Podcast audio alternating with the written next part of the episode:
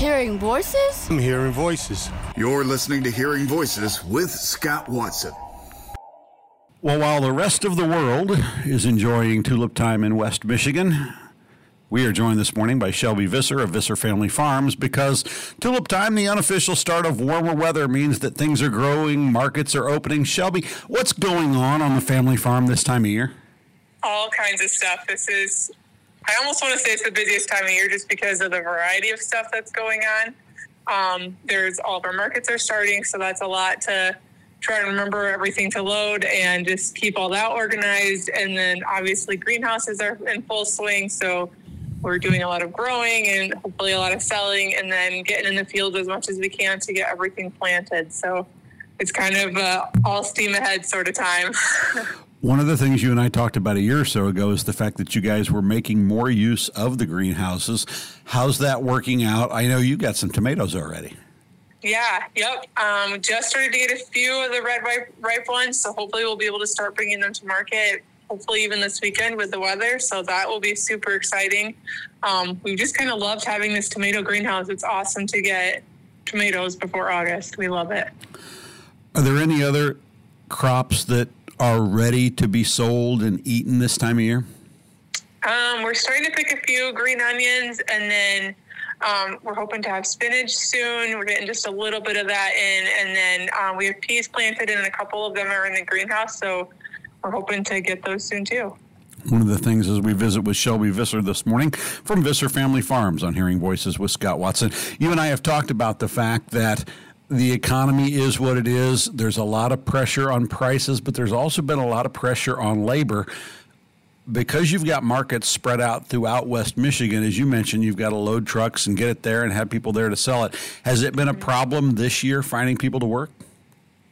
Um, a little soon to tell. A lot of our crew doesn't start coming until the middle to the end of May, so hopefully we'll be okay. That's kind of a lot of times when the summer kids that go to school can start working too by the time they're done with exams and everything. Um, so we're hoping we're in a good place. But last year we had to buy a lot of harvesters, so we didn't do very much hand picking last year. Um, but there was a lot of time wasted on making sure the machines were calibrated the right way and that we knew how to run them correctly and stuff. So we're hoping this year we'll be able to save some money on labor just because we'll have more of an idea of what we're doing out there.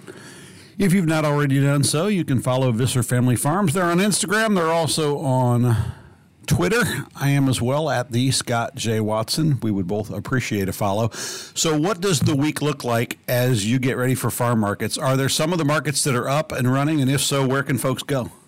Yeah, so um, Holland Market is closed right now because of tulip time, so we won't have our first day there until the 18th. But we have our Walker Zoo Market that's on Ottawa Beach Road. The first uh, Tuesday is actually going to be tomorrow and then we're there Tuesdays and Saturdays. And then you can also find us in Grand Haven and Rockford and Fulton Street this week. And so as you look ahead, obviously there will be more things to sell and more places to sell. At what point during the year would you guys consider yourself to be in full swing? Probably once we start picking strawberries and it feels like we're there because we're pretty much done with the bulk of the planting um, and then just keeping on top of everything. So usually by the end of May, we're we're going about as fast as we can. As you know, my favorite thing is sweet corn. Most of it probably not even in the ground. Is that something that you just plant different varieties so that it matures at different times, or do you actually plant, wait two weeks, plant again, wait two weeks, so that you'll have uh, a variety of sweet corn over a several week or maybe even couple of month period? Yeah, so we actually have the first couple plantings in the ground already, which is cool. Um, and then, yeah, we plant, I think, every week or week or, or two um, in the fields. And then we just have, you know, nine or 10 different patches of it and we kind of pick as we go. So it's, we stick with the one variety, but we have a lot of different plantings of it. So if one gets decimated by the birds or the bugs or something, we can move on to the next patch or just kind of keeping it steady throughout the season is always the goal. How hard is it to figure out what goes where out in the fields? Honestly, a lot of that is hard, but we do um, soil samples every other year. And then we send them off to a lab and then have our like our co-op people look at it and then they can kind of tell us like what the soil is looking like and give us recommendations on what to plant where based on what vegetable is going to provide nutrients back into the soil or deplete stuff that's heavy in different areas. So we kind of work with them to get our field maps laid out, and then a lot of it's just kind of figuring. And then, you know, last minute changes always happen if we really need to plant something, but the area they were supposed to go in is too wet, or the previous crop is still in it.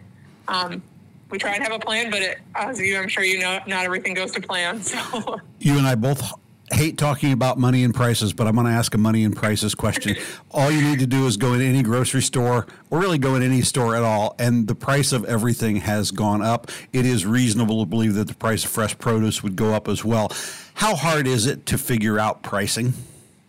Um, it's pretty hard because there's so many different things you need to factor in, and you still want to stay competitive and it's hard. This is the first year um, that I can remember ever raising prices, and I've been a part of this family for going on seven or eight years. So it's hard to one remember the new prices, and it's kind of hard to talk about it because it's. I mean, no one wants to pay more for stuff. So, but we're all feeling that pinch right now, and we just got to do what we can to keep our business open. We love fresh produce. We love family owned businesses. We really, really, really like Shelby. Thanks for the visit this morning on Hearing Voices. Thank you so much, Scott.